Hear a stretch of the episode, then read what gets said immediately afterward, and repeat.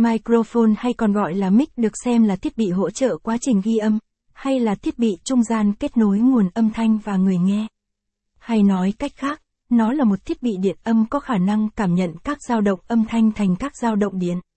Những dao động này có biên độ điện áp rất nhỏ và cần được khuếch đại để cung cấp cho loa.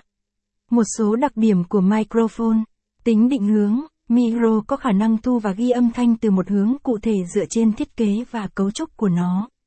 Điều này giúp xác định nguồn âm thanh và tạo hiệu ứng âm thanh định hướng.